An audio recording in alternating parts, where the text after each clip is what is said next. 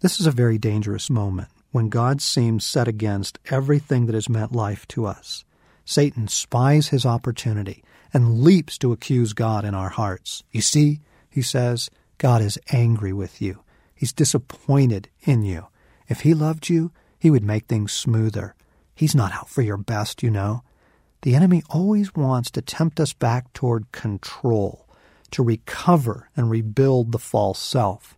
We must remember that it is out of love that God thwarts our impostor.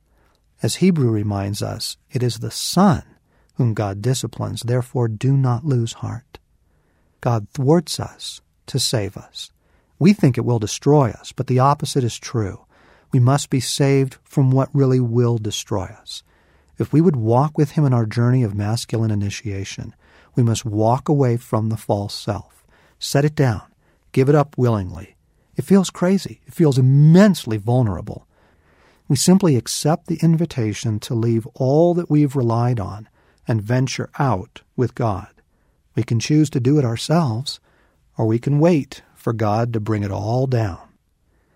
If you have no clue as to what your false self may be, then a starting point would be to ask those you live with and work with, What is my effect on you? What am I like to live with or work with? In other words, you face your fears head on. You drop the fig leaf. You come out from hiding. For how long? Longer than you want to. Long enough to raise the deeper issues, let the wounds surface from beneath it all.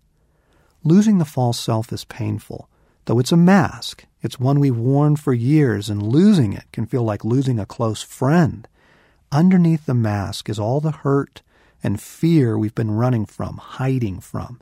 To let it come to the surface can shake us like an earthquake.